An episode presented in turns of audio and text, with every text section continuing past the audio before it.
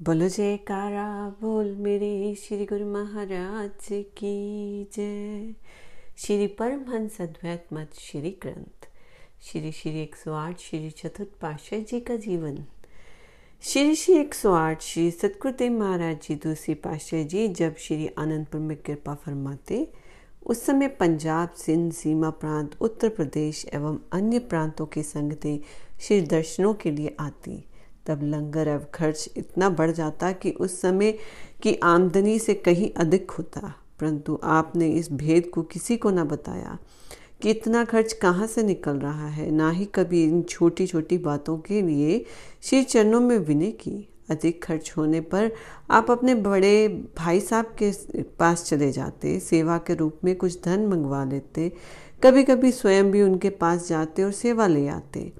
आपको अपने लिए तो कुछ भी ज़रूरत ना थी परंतु परमारथ के लिए आप मांगने में कोई संकोच न करते थे। श्री सतगुरुदेव महाराज जी दूसरी पाशाह जी श्री आनंदपुर में तीन बार अर्थात 1931, 1933, 1935 सन में पधारे।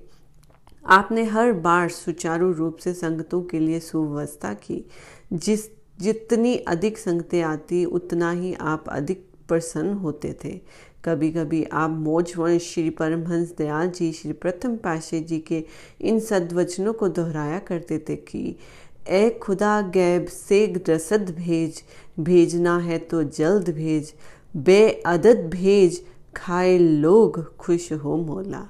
श्री सतगुरुदेव महाराज जी, श्री आज्ञा में तत्पर रहकर आपकी व्यवस्था में कभी कमी ना आने पाए।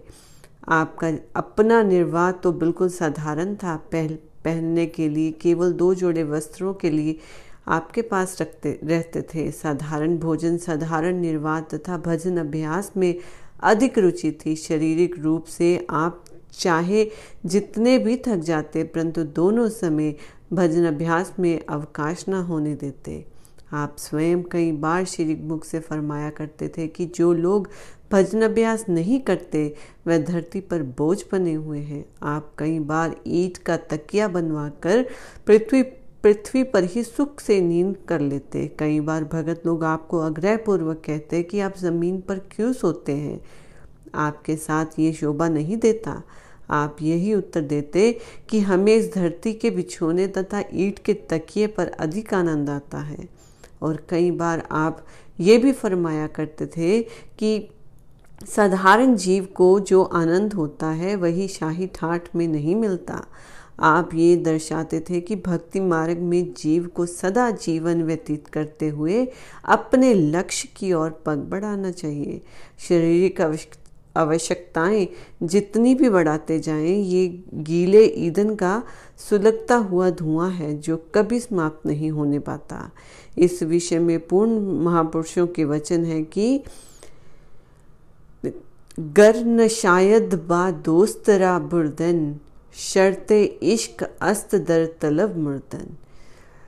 अर्थात ए मानव तेरा आहता में बदा होना और अपने को प्रीतम का प्रेमी कहलाना, ये झूठ मूठ का ढोंग रचाना है। यदि तुझे इष्ट देव के साथ निभाना नहीं आता तो इस राह को छोड़ दे, क्योंकि प्रेम की शर्त तो ये है कि उसकी चाह में अपने आप को मिटा दे, अर्थात अपनी अस्थाई अस्तित्व को, अहम को मिटा दो कि सच्चे प्रेम को पाना है। यही सच्चा आत्म बलिदान है। इसके बिना काम नहीं बनता। अपना अस्तित्व मिटाना, अहंकार को नष्ट कर देना है। आप में अपार सहनशीलता का गुण विद्यमान था। एक बार आपने श्री आनंदपुर से बैलगाड़ी द्वारा अशोकनगर जाने का प्रोग्राम बनाया। महात्मा शांत शांत आत्मानंद जी भी साथ थे। अशोकनगर से कुछ दूरी पर एक चेक भी खरीदना था। उसका निरीक्षण करने के लिए भी आपने परस्पर परामर्श किया। आप अधिकतर पैदल चलना ही पसंद करते थे। कुछ यात्रा बैलगाड़ी पर करके पुण्य आप महात्मा जी के साथ, बैलगाड़ी के साथ साथ सड़क पर पैदल चलने लगे। अभी अशोकनगर डेढ़ मील की दूरी पर था कि सूर्यास्त हो गया। चारों ओर अंधकार सच आ गया। आप इस अंधेरे में ही सड़क पर पैदल चल रहे थे। सड़क पर चलते हुए अचानक एक सांप आपके दाएँ श्री चरण पर लिपट गया। आपने अपने श्री चरण को झटका दिया तो सांप दूर जा पड़ा, परंतु सांप ने श्री चरण पर डंक मार लिया। महात्मा शांत आत्मानंद जी पहले तो कुछ घबरा गए, फिर सांप को मारने के लिए इधर उधर भागे, लेकिन अब लेकिन आपने महात्मा जी को सांप मारने के लिए मना कर दिया। महात्मा जी श्री चरण को पकड़कर आपकी टांग पर कपड़ा बांधने लगे तथा विनय की कि आप बैलगाड़ी में विराजमान हो जाएँ। आपने ना तो कपड़ा बांधने दिया और ना ही बैलगाड़ी में विराजमान हुए। बड़े साहस तथा धैर्य से पैदल चलते हुए और महात्मा जी को भी धैर्य बंधाया कि हमें कुछ भी नहीं। घबराओ मत। अशोकनगर पहुंचकर कुछ थोड़ी बहुत औषधि लगवा ली और थोड़ी देर के बाद आगे चल दिए, जहाँ जाने का विचार था। चक टक नेरी में पहुंचकर रात्रि को विश्राम किया। आपने हँसते हुए महात्मा जी को फरमाया कि किसी प्रकार की चिंता की ज़रूरत नहीं, ये तो होना ही था। इसमें एक रहस्य था जो केवल हम ही जानते हैं, हमें किसी प्रकार की कोई पीड़ा नहीं हो रही। रात्रि को वहीं विश्राम करके प्रातः काल आपने आनंद पूर्वक स्नान कर नाश्ता किया और ज़मीन देखने के लिए चल दिए।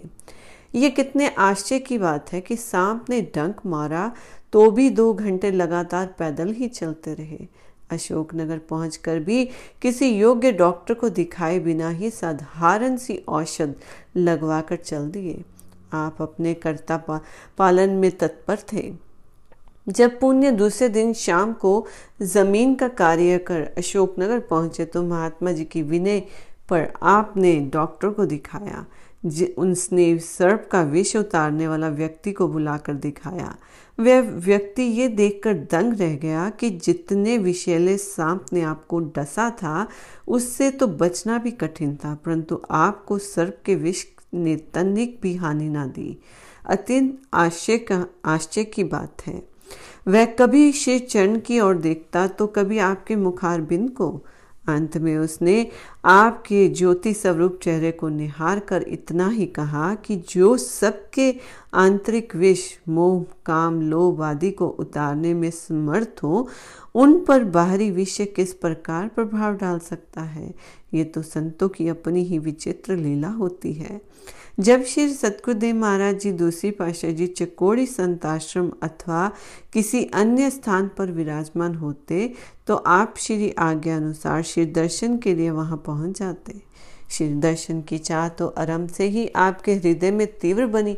रहती थी। आप स्वयं निज मुख से कई बार फरमाया करते थे कि प्रेम बिना कोई जीवन है। जिसके दिल में गुरु के प्रति प्रेम नहीं, वह दिल मुर्दा के समान है। उसका जीना ना जीने के बराबर है। श्री चरणदास जी भी अपनी वाणी में कहते हैं, प्रेम बराबर जोगना प्रेम बराबर ज्ञान, प्रेम भक्ति बिन साधिबो, सब ही थोथा ध्यान। असीम शक्ति, अलौकिक गुणों के आगार होते हुए भी आपने संसार के सन्मुख प्रेम, सेवा, त्याग और सच्चाई का अद्भुत आदर्श रखा। आपके त्याग, तपस्या एवं सेवा पूर्ण जीवन के यदि एक अंग को लेकर भी कोई आचरण करे तो क्या से क्या बन जाए? श्री सतगुरुदेव महाराज जी, दूसरी पाशाह जी ने आपको कितना ही सेवा संभार सौंपा। आपने सहर्ष सब श्री आदेशों को शिरोधार्य करके उन्हें प्राणपण से पूरा किया। जरा भी घबराए नहीं, चाहे जितने भी कष्ट आए आपको इस मार्ग में।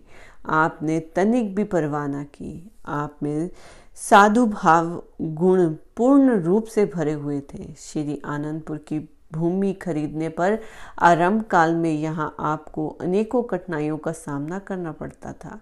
जिन दिनों शरणागत परिवारों की आवश्यकता पूर्ति के लिए आप सीमा प्रांत में सत्संग उपदेश करके सेवा धन लाते तो उन दिनों रात्रि को विश्राम तक भी नहीं करते थे। परंतु आपके मस्तक पर कभी भी किसी न कोई चिंता, घबराहट अथवा थकावट नहीं देखी।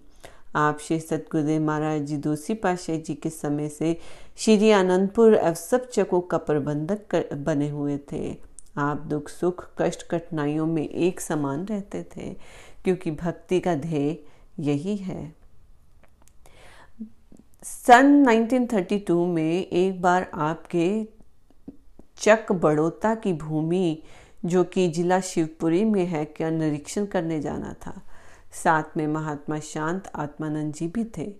यात्रा के लिए बैलगाड़ी तैयार करवा कर शाम चार बजे श्री आनंदपुर से प्रस्थान किया।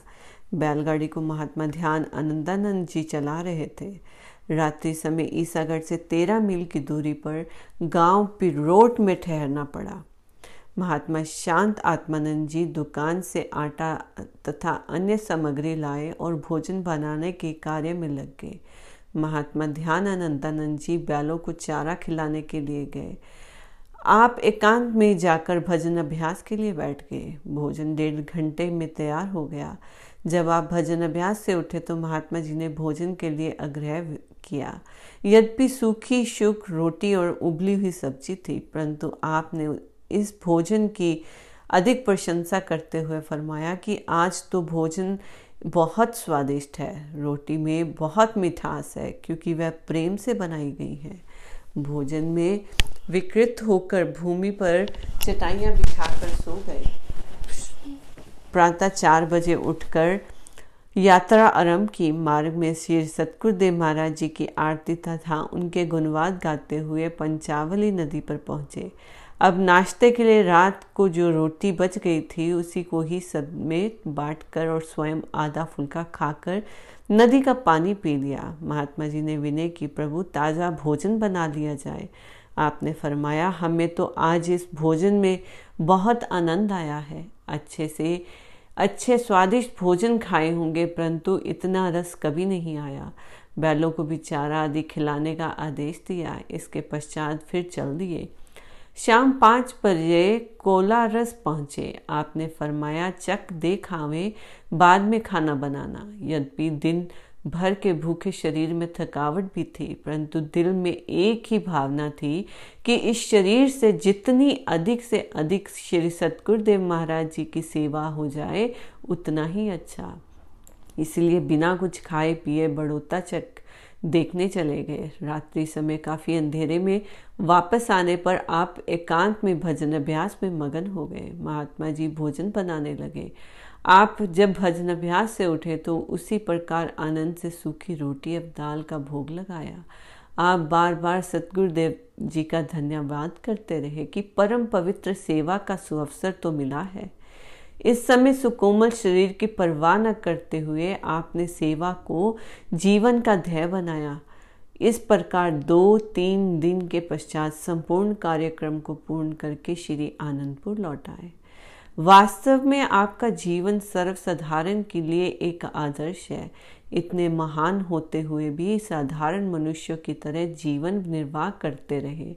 आपने इन सब कष्टों को मुस्कुराते हुए पार किया।